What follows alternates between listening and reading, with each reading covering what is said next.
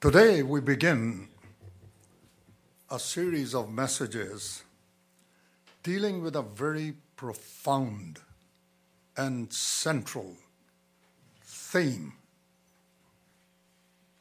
a biblical theme called shalom. The English word peace is really not sufficient to give us the full meaning of shalom. In English, generally, when we say that you and I, you and I are on peace, well, we are not throwing darts at each other, we are not shooting, and so forth, and uh, that, that's about it.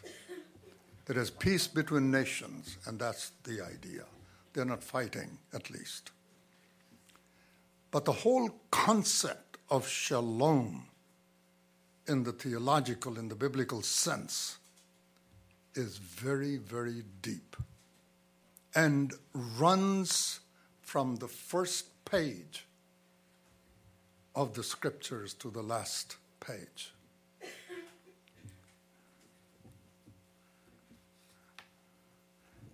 Somebody uh, who has written a lot in this area, Swartley, wrote one of the weaknesses of the contemporary churches, peace or shalom witness, is that so often its rationale is grounded not in scripture, but in general cultural notions of justice and fairness.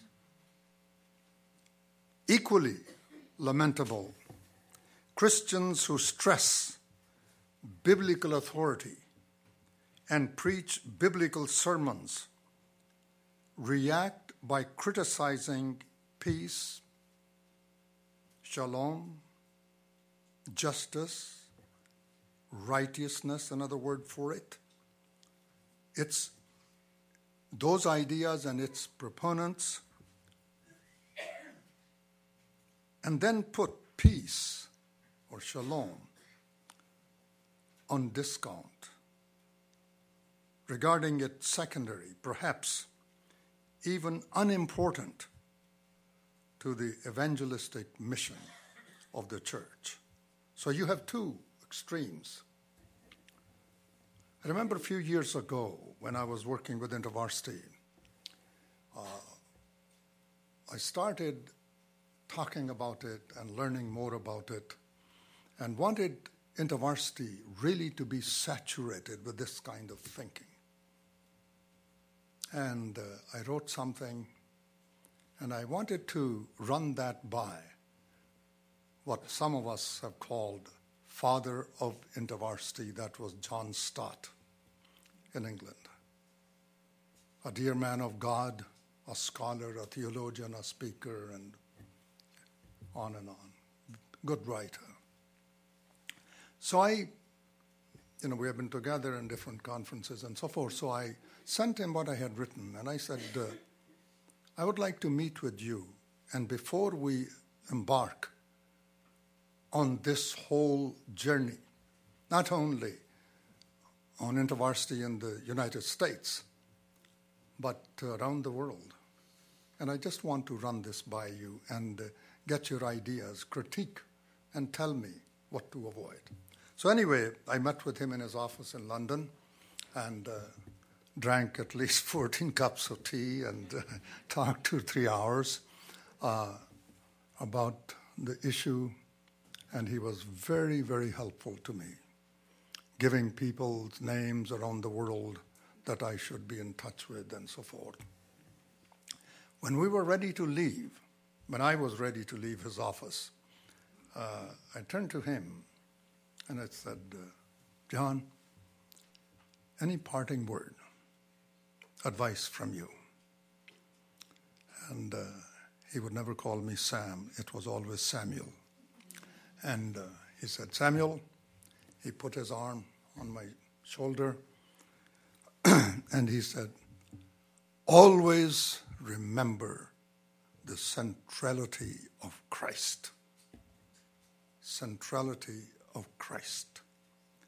And then he talked about be careful about the truncated gospel, either this or this. Sometimes we call it the saving gospel, and the others would like to call it the other side of it, the social gospel.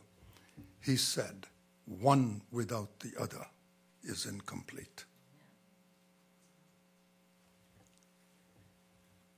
So we started that journey and uh, went on for years. Took people around the world in many different places where there were turmoil and difficulties and so forth. Let me say another thing. All of us, just by being human, become participants in God's story.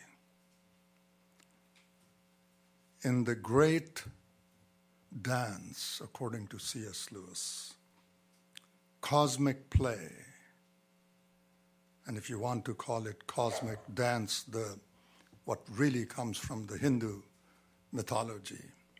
And uh, so if, if you think about the great dance, the great play, the drama that humans and divine is involved in, we are all part of it. You and I don't have any choice whether we want to participate in this play or not. Just by being here on this earth and by being human, we are participants in that. Now, there are two kinds of roles we can play as actors, as participants in this play, in this drama, in this story. We need the script. We need to read the script very, very carefully, and the whole script is given to us in Scripture. Some roles are for the wholeness, the well being, and the flourishing of what God has created and the way it was supposed to be. Some roles are working toward that end. And there are other roles They are for vandalization, destruction, decay, decay of what God created and the way it was not supposed to be. So, as we begin this series, we are beginning on really the central, the foundational theme in the scriptures. Sometimes when we think of shalom, all we think of, you know, the Hebrew greeting and uh, so forth. And yes, that, that's what it is. But if you take it in that sense, it's limited. But when you take it in the theological, the biblical sense, it is loaded, loaded with meaning and what you and I need to be so, beginning today, we are going to start on it. Let me give you what we are giving as the definition of uh, shalom. Shalom is the intended wholeness, well being, and flourishing of all God's interrelated creation. As four of us have met a few times talking about it, preparing for these messages, and having some discussions and so forth. We can continue for months and months. It is so beautiful, so encouraging. And for me, it is a privilege to sit with sisters and brother who begin to think and work in this whole idea. And I hope that we as a church begin to think about it I'm sure some of you have already been thinking about it. So here is, here is the schedule we are going to try to follow. Today, we have our own leader, our own worthy pastor, who's going to be leading this series. He's going to be speaking on shalom with God. Then the next part, we are going to be talking about shalom with creation. Call it environment or whatever you want to call it, creation. And Anne Swain is going to be touching on that and dealing with that. And uh, I hope you don't miss any of this because that will be very rich for all of us, but especially if there are our college and university students, I want them to hear to all of that. And the third will be shalom with others. I will be speaking on that. Who is my neighbor? Who are the others? We'll be talking about it. And then the last one will be shalom with oneself.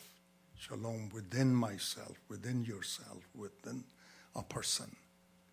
And Wanda Morgan is going to be talking about that.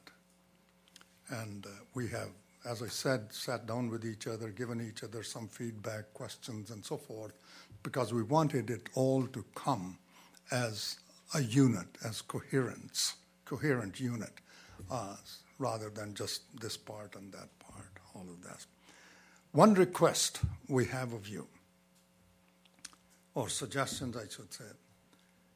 Think about the questions you would like to ask about any or all of the messages, no matter how deep, no matter how simple they are, they are questions. So please don't wait till the end of the series. At the end of each message, just jot down, write it down, that this is what you would like to discuss. And at, hopefully, at the end of all of this, we are going to have uh, something like a panel discussion, sort of conversation with our audience, with our members, so we can talk back and forth, question each other, and think where do we go with this. And the next suggestion is think about the implications of all that is said in these messages on a personal and corporate level. What does it mean to me? What should it mean to us as a church? So, with that, I stop and give it to our pastor, and he is going to speak on the first topic in this series. All right, so we have this to look forward to in the coming weeks. We'll spend a little less time on shalom with God because it's probably a topic we're somewhat familiar with. So um, that's where we begin, though. We begin with shalom with God. And it's, of course, by no means the end of the story, but it is the place to start because it's the key to the other perspectives that we'll be looking at in the coming weeks shalom with creation and others and, and self for, for each of those, shalom with God is, is the linchpin to unlocking the others. It's, it's the thread that if you start to pull on it, all the others unravel. And the, the text that we read today, which, or we read today, which is expert, excerpts from Revelation 21 and 22, is where I want to get to with, with this topic to look at. After all, it's the end of this story, this great cosmic story that Sam referenced. But to begin, I want to back up. As Sam said, this theme goes from the very beginning of the biblical story to the end. So let's begin in the beginning with the creation, the Garden of Eden. And let me read for you Genesis 2 8 through 10. If you have a Bible, you can flip to the very beginning of the Bible, look at Genesis 2, and read along with me. Genesis 2 8 to 10.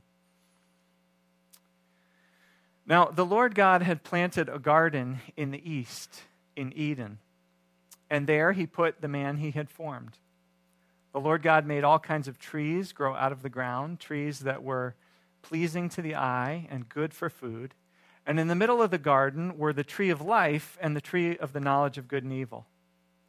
And a river watered or a river watering the garden, flowed from Eden, and from there it was separated into four headwaters. So our story begins in a garden.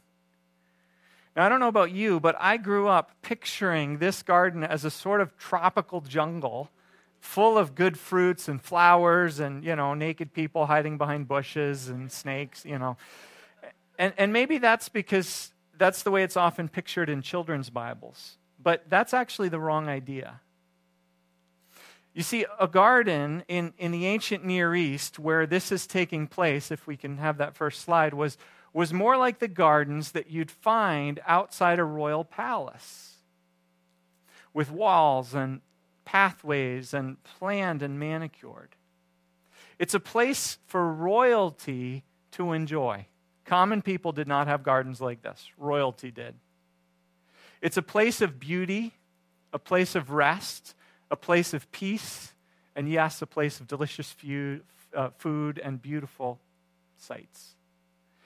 And in the ancient Near East, the gods were conceived of as the greatest kings of all, and so it's not surprising that God would have such a garden of God's own. And that's what the Garden of Eden is. And, here's the key point to notice about this the Garden of Eden is God's garden. It's God's garden. In fact, Ezekiel 28 13 calls it the garden of God. God is the king, so it's God's garden. And later in the story, we'll see God walking in the garden, God's garden, in the cool of the day, enjoying it. It's also no coincidence that later in the story, when God's people make first a tent tabernacle and then later a temple as places for God to dwell and be present, those are decorated with fruit and flowers, with garden imagery. These, these places of, of God's presence that later are constructed are hearkening back to that original place of God's presence. Notice also who God puts in the garden. Adam and Eve, humanity. God puts humanity into the garden, the place of God's presence, so that we can be with God, so that we can take care of the garden, and so that we can enjoy God and his blessings and the garden with God. And this is shalom with God at the beginning. It's being with God in God's presence, walking and talking with God working for and with the king and enjoying it all in a wonderful, bounteous, beautiful royal place. Notice finally the river in the garden, which flows from the garden, which means that the garden's on a mountain. And this river from the garden flows down and waters the earth. In other words, from God's presence flows life and shalom for the whole earth, for the whole creation. So if that's the picture that, you know, very briefly, if that's what we see at the beginning, what happened? Right? What happened to the garden? Because we're not in the garden anymore, are we? Well, if, if you read the story, we, we learned that humanity turned away from God, that we sought to call our own shots about how the garden should run, and we chose to go our own way in terms of figuring out how life should work. And so when we get to chapter 3, if you have your Bible open, you can turn the page, verses 8 to 10 of Genesis 3, we read Then the man and his wife heard the sound of the Lord God as he was walking in the garden in the cool of the day. And they hid from the Lord God among the trees of the garden. But the Lord God called to the man, Where are you? And he answered, I, I heard you in the garden, and I was afraid because I was naked, so I hid. And then down in verses 22 and 24 So the Lord God banished him from the Garden of Eden to work the ground from which he had been taken. After he drove the man out, he placed on the east side of the Garden of Eden cherubim and a flaming sword flashing back and forth to guard the way to the tree of life. So notice what the result was when humanity turned against God, we didn't read that part. You can, you can read it in Genesis 3. Many of you are familiar with it, but that's what prompted the part that I read. Humanity turned from God, rebelled against their king, and chose their own path. And what was the result? It's shalom destroyed. Shalom destroyed. So, first, notice that there's shame. God comes walking in his garden, and instead of being eager to see God and greet God, the humans run and hide. They, they head for the bushes. They're afraid. They're ashamed. And isn't the feel, feeling of nakedness, which is expressed there, a powerful experience of what it means to feel ashamed? And so, from humanity's perspective, we, we run from God. We feel ashamed because we know we've done wrong. We're, we're now unworthy. We're guilty. Shalom, peace, right relationship with God has broken down from the side of humanity. That's the first thing. But then, second, notice also that it breaks down from God's side too. God banishes us from his garden, he kicks us out of his presence. God won't have rebels running amuck, messing up, sabotaging his royal presence. So, shalom with God has broken down on our end, and it's also broken down on God's end. There is discord both ways. Instead of peace and relationship, there's shame and tension and fear and separation and distrust and conflict. We know that experience, right? We know a world like that, relationships like that. It's the world we live in because we live outside of the garden. We live outside of God's presence. And the world we live in is still broken, and we'll look at that and unpack it in the, the coming weeks. But against that background, let's move now to the end of the story, which are the verses that were read this morning in Genesis 21 and 22. It describes the restoration of shalom with God. And as I read portions of it again, notice the parallels back to the Garden of Eden.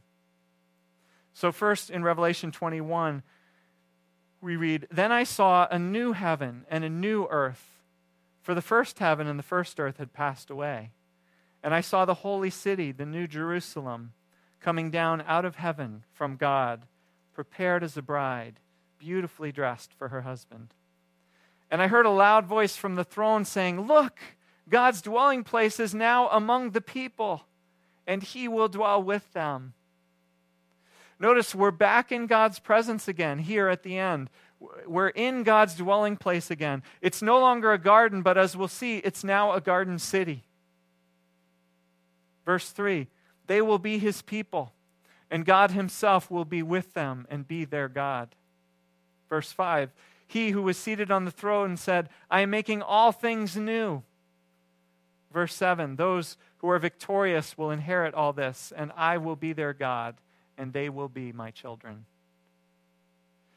So notice here that shalom with God is restored at the end. Not only are we back in God's presence, but we are now God's people. We are God's bride, God's children. We're walking and talking with God again in the place of God's presence, enjoying a relationship with the King again. And we're more than servants or subjects of the King. We're so much more here at the end. We are God's own bride, we are God's own children this book of Revelation is straining language. It's heaping up imagery about how wonderful this relationship is. We're royalty, we're the king's own closest family now. This is shalom restored. Even better than restored, it's shalom perfected. Let's keep reading in chapter 22, 1 to 5. Then the angel showed me the river of the water of life as clear as crystal, flowing from the throne of God and of the Lamb, down the middle of the great street of the city. On each side of the river stood the tree of life, bearing twelve crops of fruit, yielding its fruit every month, and the leaves of the tree are for the healing of the nations. Notice the tree of life is back, and the river is back, flowing from God's presence through this garden city, bringing life, bringing shalom. And then listen to verse 4. They will see his face. Isn't that incredible? We will see his face. No more shame, no more fear, no more hiding or separation, no more tension or distrust or conflict. What greater image is there of shalom with God, uh, of, of connection, of intimacy, than gazing at one another face to face? This is shalom with God. Are you ready for it? So let me ask you where are we now in the story? We looked at the beginning and we, we looked at the end. We're, we're not back in the Garden of Eden anymore. When we walked and we talked with God in the garden, that got spoiled, that got ruined. Uh, we're also not in the new creation yet, God's new garden city, where we see God face to face, where we reign and rejoice with God as His bride, as His children, enjoying God face to face. We have that to look forward to. But where are we now? Well, that depends. It depends, as John Stott reminded Sam and he relayed to us. It depends where we stand with Jesus Christ. Because Jesus Christ, the one who's pictured as the Lamb in, in Revelation in the passage we read, Jesus Christ is the one who restored our peace, our shalom with God. He did it by dying on a cross like, like a lamb being sacrificed in our place for our rebellion, for our sin, for our messing up of God's shalom. Jesus took the rap. Jesus took the punishment, the consequences of it all on himself. And as a result, remember how our shalom with God got broken in two ways? First, from our side, we felt fear and shame and unworthiness, and so we hid and we've been hiding from God ever since. And, and then, second, from God's side, God banished us from his garden, from his presence. But, but Jesus on the cross reversed that brokenness and restored shalom in both ways, from both sides, and offers it to, to those who follow him.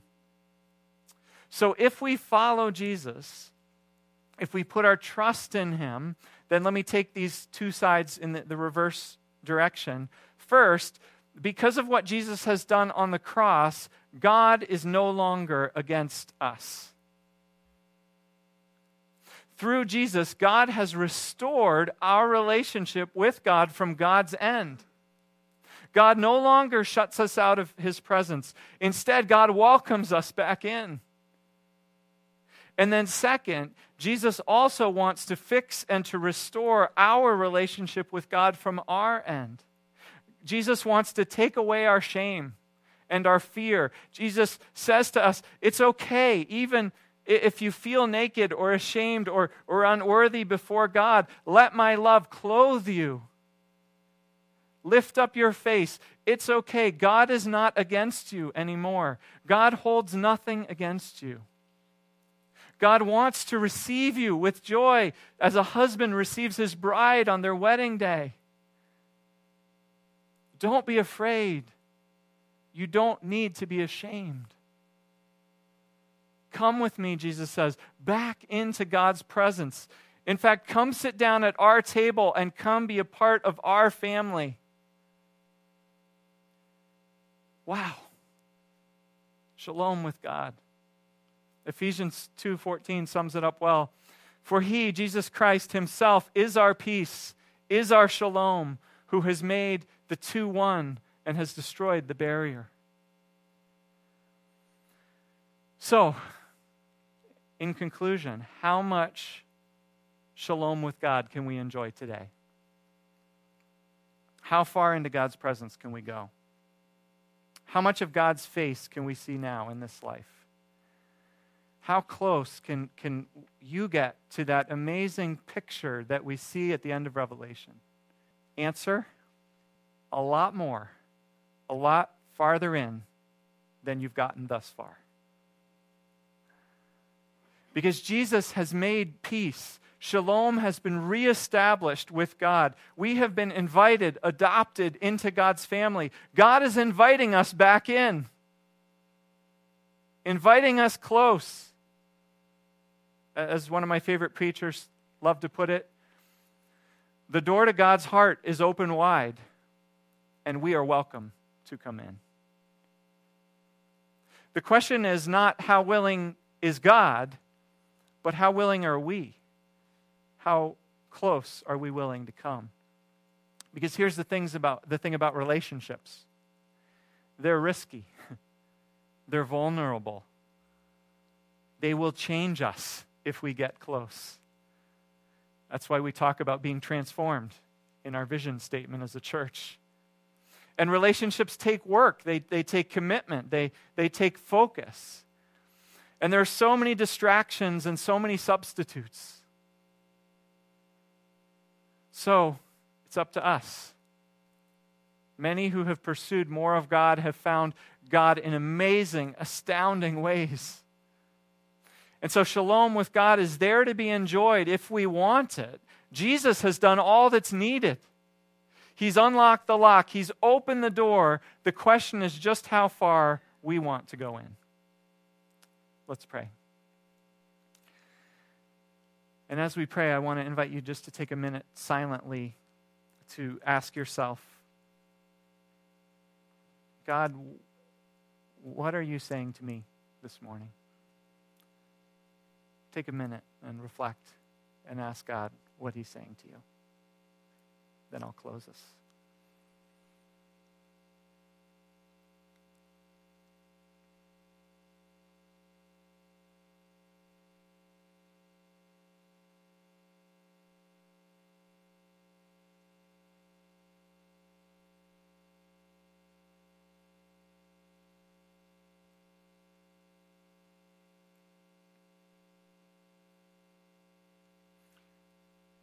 God, thank you that you loved us so much that you have spoken to us.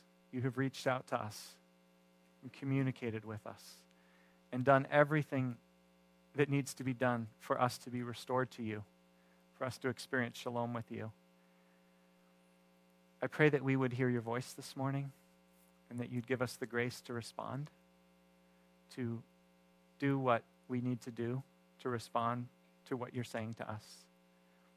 I pray that we would hear your voice this morning, inviting us further in. That we would realize that we don't need to feel shame. That if we trust in Jesus Christ, that your face shines upon us again, that you welcome us in, and that we can come boldly and gladly into a closer relationship with you, into your presence to enjoy this first dimension of shalom, the shalom between us and you. Amen. If you'd like more prayer this morning after the service in the lounge, the prayer team that have wearing lanyards will be available to pray with you.